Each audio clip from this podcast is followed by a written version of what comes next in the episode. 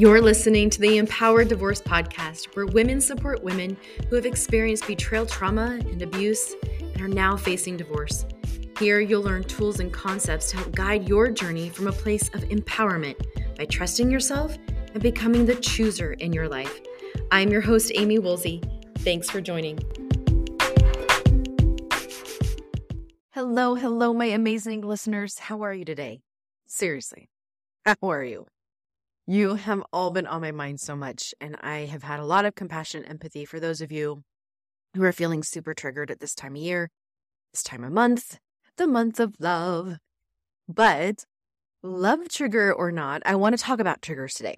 In fact, I think I'm going to take the next two weeks to talk about triggers and different aspects of it because there's just so much to say about this topic. And I'm really passionate about bringing more awareness to women around your triggers because the more I learn, the more I'm just really honestly completely amazed and in awe of our bodies.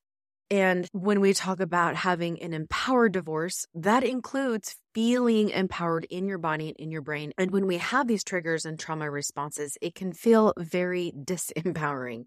So, hopefully, some of this information and the way that I'm framing it for you and examples will help you see what I'm talking about here. But right now, again, with perhaps the trigger of the 14th coming, this episode will help you to be better prepared a lot of you are afraid of a trigger. And this just is not a great way to live. I hear clients say, Oh my gosh, I hate my triggers. I hate it when I get triggered. Why can't I be over this by now? Why are they still happening? I'm divorced. Shouldn't they go away by now? Right? It can seem very unfair. There are so many ways that you can be triggered after divorce.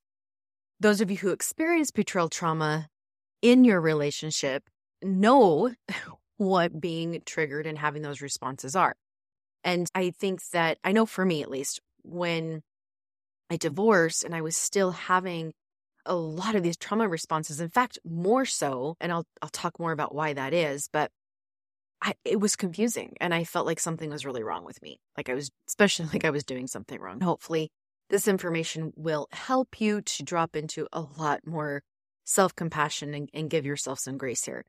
Today, I'm going to offer you some tools that will help you with these triggers, whatever they are. So, besides the love day coming up, let's just say Facebook memories comes up. And now you're triggered, and now your day is ruined, and you feel like you can't bring yourself out of these intense emotions. It could be a place you go, a song you hear, the tone of voice your ex has when you talk with him, crap, I remember being triggered by the little ding on my text message because he would text me such awful things and blow up my phone. And especially when we're going through divorce, that I had to change the ringtone and the text tone.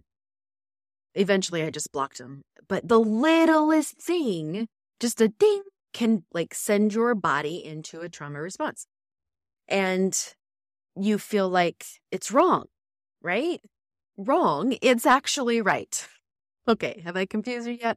Let me explain what's happening here because understanding more about how the brain and body works will help you see what's happening exactly is right based on how your amazing body and brain are doing their job. And their job is to protect you. We have a little six pound Maltipoo, little Stella, and she's afraid of everything and everyone, and that everything and everyone is going to kill her. every sound, every noise, her little brain tells her that she is in danger. And she's so funny. Lately, she's been afraid of her own shadow. And she'll walk outside to go to the bathroom and she'll hear the crispy leaves blowing and she'll run back inside. She hears a car drive by and she runs back inside. And heaven forbid, the dog next door comes out and starts barking. She runs so fast back to the door that sometimes she trips over herself and I mean, she can't even see this dog on the other side of the fence, but she knows it's there and it's scaring her. Now, it's easy for me to look at her and just shake my head and laugh and say how silly she's being. It's just leaves blowing in the wind, Stella. But to her, it's very scary. Her little primitive brain is alerting her that all things might be causing her pain and death. I got to thinking, how many fears I have overcome and how at one point in my life, quote, leaves blowing in the wind was very scary. Like the ding on the text phone, songs on the radio, people sitting in front of me at church with their arms around each other. Like all of these things, when our brain experiences trauma, it now goes to this hyper vigilant protective mode. And its job is to constantly look out for anything that remotely relates to the trauma you originally experienced. And so those leaves blowing in the wind triggers could be silence when my kids were gone at their dad's house, or going to the store and seeing a couple at the store together, laughing and grocery shopping together. Anything can trigger you. And so, first and foremost, I want to offer you the idea to drop any judgment that might be coming about what is triggering you. It doesn't matter how silly it is. I remember one time the color red triggered me, and there's a whole story behind that. But just I saw the color and I felt a trigger, and had, my body had a trauma response to that. I used to hate this trauma response, and again, felt like I was doing something wrong, and that I just wasn't healed enough, thinking that I had to do better and be better. And this just is not true. When you've experienced trauma, your brain will now warn you about leaves blowing, about anything. And I just think that that is the most amazing, beautiful, powerful thing about our brain and body. And hopefully, by the end of these next two weeks, you can start to see why I'm saying that. For those of you who have suffered betrayal trauma, abuse, divorce, especially sexual betrayal, sexual betrayal is the most intimate relationship that exists between two people. This kind of betrayal is traumatic. And I know many of you, unfortunately, have had people downplay this kind of trauma or make comments that lead you to believe that you should be over it by now. Maybe even the very person who betrayed you is telling you that you need to get over it and move on. We long for a deep connection that begins the moment we're born and it never ends. We learned very early in our life who is safe and who is not, and who can meet our needs and who won't and who can't, who we can trust and who we can't trust, who we're safe with and who we're not safe with. We learn this so early. Dr. Stephen Porges has found that our nerve system helps us determine whether people are safe or not. That by processing information from the environment through our senses, the our six senses, the nervous system continually evaluates that risk he says quote i have coined the term neuroception to describe how neural circuits distinguish whether situations or people are safe dangerous or life-threatening. That means our nervous system is constantly assessing our safety. It's what our bodies were designed to do. And dr kevin skinner says quote it's so interesting that while we all have this desire to connect, our first and most basic instinct when interacting with people is to hold back and assess if we are in a safe environment or not. So when we let our guard down and connect with someone who then turns around and betrays our trust, we start to begin to question our ability to protect ourselves. And then the natural reaction, natural response is to pull back, to stop trusting them. And we also stop trusting people around us, including ourselves.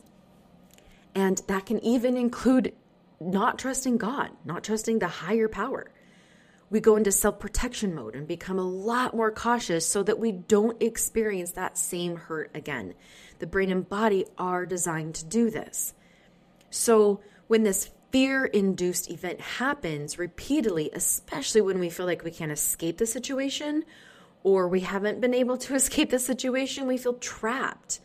We can't move. We can't move forward. So many women, including myself, are so hard on themselves, especially when people around us are pointing out the symptoms that come from this trauma and making statements that make you think you shouldn't feel this way or you should be better by now. But like I said before, your feeling and body and brain are responding exactly how they should because they're doing their job. So, your central nervous system has three different states your parasympathetic state. Now, this state is the rest state, calm. This is where your digestion is is happening. Very curious, very connected. You have energy, but not like over the top energy. You're, you're grounded. When you hear people talk about getting grounded, you're tapping into this parasympathetic state. And this is where you feel secure. Your body is healthy. You are healthy. You, you feel that sense of safety around you and, and in your body. The other two states are also really important to notice. And I'm going to talk about all three of them. But so your parasympathetic and then your sympathetic state. So imagine this sympathetic state above your parasympathetic. Okay. So sympathetic state is that state of anxiety, higher energy. Think of it as the fight flight response. And this level of energy is going to get things done. This is when we go into hyper vigilant mode, where we're just like, all right, I've got to do something and I'm going to check things. Many of you who did experience betrayal, there was perhaps this time where you were checking the phones, checking location, checking computer. Just a very high energy, high anxiety state. Okay, that's the sympathetic state. And then you have the dorsal vagal freeze. Okay, this state is going to be under the parasympathetic state. Once your level of energy runs out, this high anxiety, hypervigilant state, because it's requiring so much energy, your system now starts to shut down to again save that energy. It's like, well, we cannot function like this. It's too much energy. And so it goes it goes to the dorsal vagal freeze because if you haven't done anything to activate the parasympathetic, which is that calm, connected, grounded, it's going to go from the above hyperarousal, save energy, shut down. Now we're going down to the dorsal vagal freeze, which is overwhelm. This will be that low, this is going to be lower than the parasympathetic, okay, in terms of energy. The trauma response always starts with the trigger.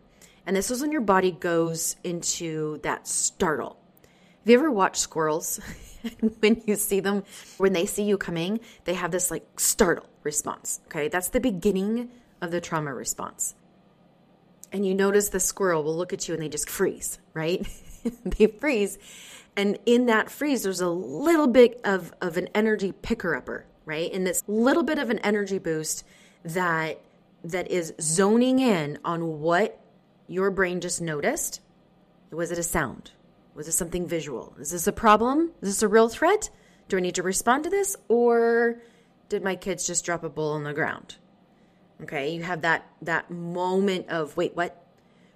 And if it's a real threat, your system goes into the full response, which, which is that high energy state and that's when the squirrel runs, takes off. And as a human, you go into the take action, movement. You're doing something. The hormones in your blood at that moment makes you move. And this is just a very instinctual response. And there's no really conscious choice to this move fast. You have a lot, a lot, a lot of energy, and you're just going to take action the minute in which your body and brain say that for whatever reason, hey, that's not a good idea, we shouldn't stay in this high energy state, then your whole body shifts you to go to this trauma response and a low energy because it's like, this is way bigger than I can handle. I don't have the energy for this we really don't want to do this. We just want to go to bed. We want to put the covers over our head. We just want to not function. That's the dorsal vagal freeze, the overwhelm. This is when a lot of us can't just go and hide in bed. You're a single working mom. You force a smile on your face and you make the kids breakfast and you kiss them and push them out the door. And then you go to work and you go on with your day. But that heaviness is there and it's just so much. And your thoughts are, I'm not strong enough. I'm not smart enough. I can't do this. I just want to give up and I just want to give in. It's a very real experience. And even when on the outside, like outside people looking in and, and they see you all put together and a smile on your face and doing your job and everything looks fine. But inside, it's that trauma response and it's that very heavy, I can't do this anymore. So, again, those steps are the startle, the stress response, and then the overwhelm freeze response. I remember thinking that I shouldn't feel this way. And again, I should feel better. I'm out of this relationship, right? So, why the hell am I still having these responses? Why am I afraid to talk to him? Why does my body still have this response when he sends over a text? Why do I feel exhausted before I even see him when we switch the kids? One of the comments I got from someone after my divorce was well, I got lots of comments, but I remember one time someone said, Well, you're divorced now. Why are you even still caring what he thinks? Like, just let it go. And easier said than done, right? And when people don't understand this level of trauma, I mean, even divorce where there hasn't been betrayal, abuse, right? Significant destructive behaviors, it's a different kind of experience, like massively different, right? That's why I felt so driven to create this podcast for those divorced women specifically who have come from that betrayal because this this trauma that you experienced in your relationship it, it is real and it stays with you and it carries over. And if we don't get to this place where we can focus on getting that central nervous system back online to that parasympathetic when we can't do the work of grounding and calming that central nervous system and and talking to the trauma parts and realizing that they're there and accepting them with love, then it, we're going to stay in this fight, flight, freeze. And it's going to make it impossible. I was going to say difficult, but it's impossible to move forward. But we're going to practice, right? We're just going to keep practicing. And as we practice, becoming in charge of these trauma parts so that they're not the ones driving the car, but yeah, they're always going to be in the car. They're going to be looking out the window, watching for anything that could potentially be dangerous, like what they experienced the first time. But you're going to practice and you're going to heal and and they will doze off for a while and maybe not look out the window the entire drive. So notice where you are right now. Like what is currently the story that these trauma parts are telling you? Do you even know what the story is? For example, my parts told me Every time my ex said, Hey, we need to talk, my parts went from the back seat to the driver's seat in a hurry, punched the gas pedal, swerved out the side of the road, took a back road, getting the hell out of Dodge. like, nope, not gonna happen. Because that trigger was that every time he wanted to talk, and I'm air quoting here, it was always going to be a conversation about how I'm wrong and doing something wrong and not enough and not giving enough time to the kids, not forgiving him enough, not liking his new wife enough, not giving her a chance, not talking to her enough, yada, yada. All of these things that I quickly shut down, anger escalated, and then I was feeling afraid. So the trigger part was ready to hightail it out of there every single time he said he wanted to talk. The story was I'm a victim, I don't have power, I have to take the punches, and that's just not true. So healing is being in charge and telling my part, hey, I actually can walk away from any conversation that isn't healthy or productive. Or any conversation I'm not legally liable to respond to. I actually do have power to think what I want and control what I have control over. Hey, parts, we don't actually have to do the things that he says or believe what he thinks about you. So then my trauma part gets out of the driver's seat and goes back into the back, and I say, hey, buckle up. Okay, maybe that's a silly analogy, but does that make sense? And you, we're just practicing this over and over. This is how we reclaim our power. It's not by hating your trauma parts. You're never going to hate yourself into change. This is not to condemn ourselves for still being triggered or for still having trauma responses. In fact, I would really encourage you to be aware of those phrases, right? That your brain offers. I'm still having. That brings a lower level of energy, this this judgment of the self. I, I really want to encourage you to start looking at these parts differently. To honor and thank your brain and body for doing their jobs. Years after my divorce, I, I think I'd been remarried a couple years at that point. I went to Florida where my ex was living at the time, and my son was going to go do some baseball thing with him, training. And I had not seen him for a long time, and I was I was nervous about seeing him and, and having to talk with him. I could feel my body's anxiety over it, but felt a little bit more confident in myself than I had in a long time. So when we talked, I did a really decent job of talking only about the things that I knew we could communicate about in a healthy way. I didn't engage in topics that weren't relevant. And after after that um, encounter, I drove off feeling really good about how I handle myself. I was literally patting myself on the back, like, "Way to go, Amie! You stayed in control. You managed your brain. You you held your boundaries. Woohoo!" Like, not kidding. It was like a punch in the gut. All of a sudden, I felt sick. My body started shaking. I felt my heart racing it felt like someone was all of a sudden standing, like pushing their foot against my chest, and I couldn't breathe. I did what my brain knew to do in those moments when I had this trauma response. And I instinctively drove to McDonald's, benched in the parking lot, sobbing the whole time, wondering what in the hell just happened. Well, I'll tell you exactly what happened. But first, nothing wrong happened. In fact, the trauma response I was experiencing was exactly right.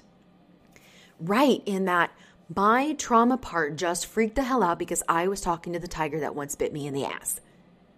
And even though I was classifying it as a success and literally patting myself on the back, my trauma part was just wanting me to know that that was really super dangerous what I just did there. Because remember what happened a while ago? Remember those multiple things that have happened to you? And even though it had been a long time since that in- those incidents, man, I was right in front of the tiger. And so that part was really activated. It was on it was trying to protect me. I had an opportunity once I recognized what was going on to thank my body and brain. Thanks for doing your job. Thank you for reminding me of this very dangerous person who's hurt me more than anyone has ever hurt me before. And I kind of freaking love that my body and brain are never going to forget. It's like this built in safety protection. I just have to practice being in charge of it and not let this part drive the car. I love that these parts have my back. So let's just use like Facebook or social media for a minute, okay, as a trigger. First, let's just notice what the facts of the situation are. Okay, we're to separate facts from emotion. The facts are you opened up an app and saw a picture. You see a picture, maybe it's an old memory, maybe it's a picture of someone else, whatever. The fact without emotions attached is actually very boring. You opened up Facebook, looked at a picture. Okay, so it's not the picture that caused you to have an emotional response. We know that because 10 other people can open up Facebook and see the same picture, and you're going to get 10 different responses. So your response is not a fact, your response is an emotion that is attached because of the story that this part tells about it. And that is really, really good to know and to separate so that you can be more in charge and and at some point if you want to choose to practice thinking something different about a situation or a circumstance. Because if we don't start to look at this and separate facts and circumstances from the emotion, from the story that the trauma tells, then that part is going to drive the car the rest of your life. And you're going to miss out on opportunities that maybe you don't want to always miss out on. So, if we can just start looking at this and separating them a little bit, and and look, I am all for if right now you want to look at that picture and have some swear words fly out of your mouth, right? Like whatever. But do we really want that for the rest of our life? Because that requires a certain level of energy, right? Remember when we're out of that window of tolerance, when we're out of that parasympathetic, we're not grounded, we're not centered, and it affects your entire body when you go into that hyper or hypo arousal state. It affects your body physiologically. And And if you continue to stay in this state of hypo or hyper arousal, these trauma responses, it's affecting your physical health. Truly, like scientifically. I'm not just making it up. Going back to separating the fact, okay, I opened up an app and there's a picture. My trauma part told me this story about the picture and it created this emotion. And we just want to start by separating those out and seeing it. The emotion comes from that that story, that trauma part, okay? And these intense emotions because it was a very intense impact on you, your trauma. And this part knows all about it, and its job is to notice anything related to it to warn you.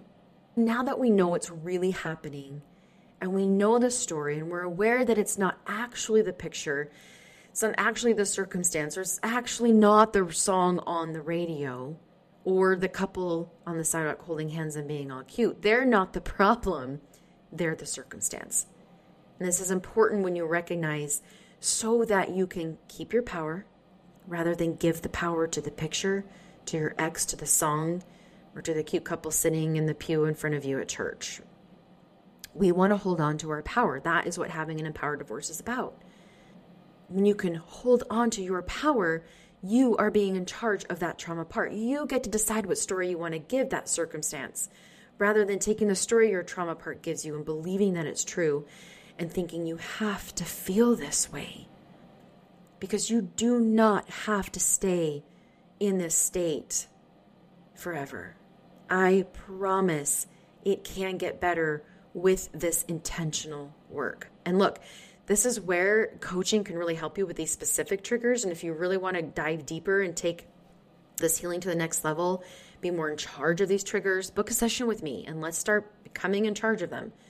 So the homework that I want to give you between now and next next week when we talk more about triggers is I want you to just write down five situations or possible triggers, five circumstances. Okay? Remember, it's not the situation themselves that causes your emotion, it's the story. But we're going to write down these five and maybe one of them is is Valentine's Day.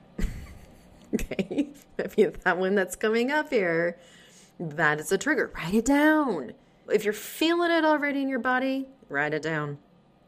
Write down five different things and then write down the story that your your trauma part is telling you about that situation, about that circumstance, about that person. People are circumstances, by the way. They're neutral.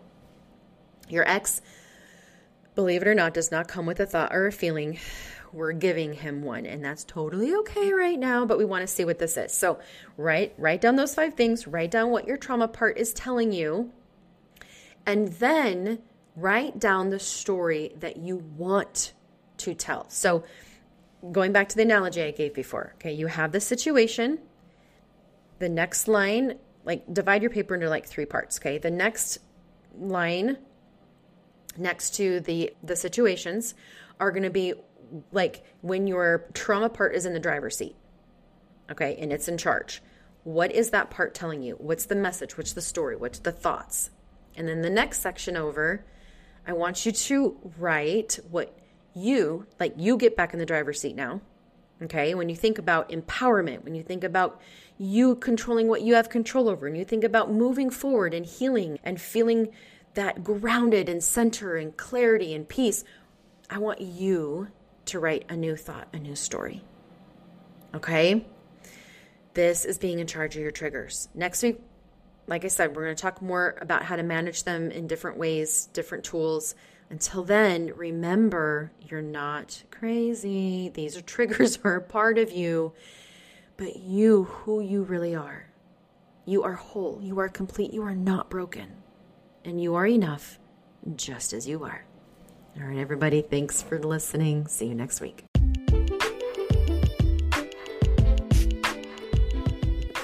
Hey, do you know an awesome young single adult between the ages of 18 and 25?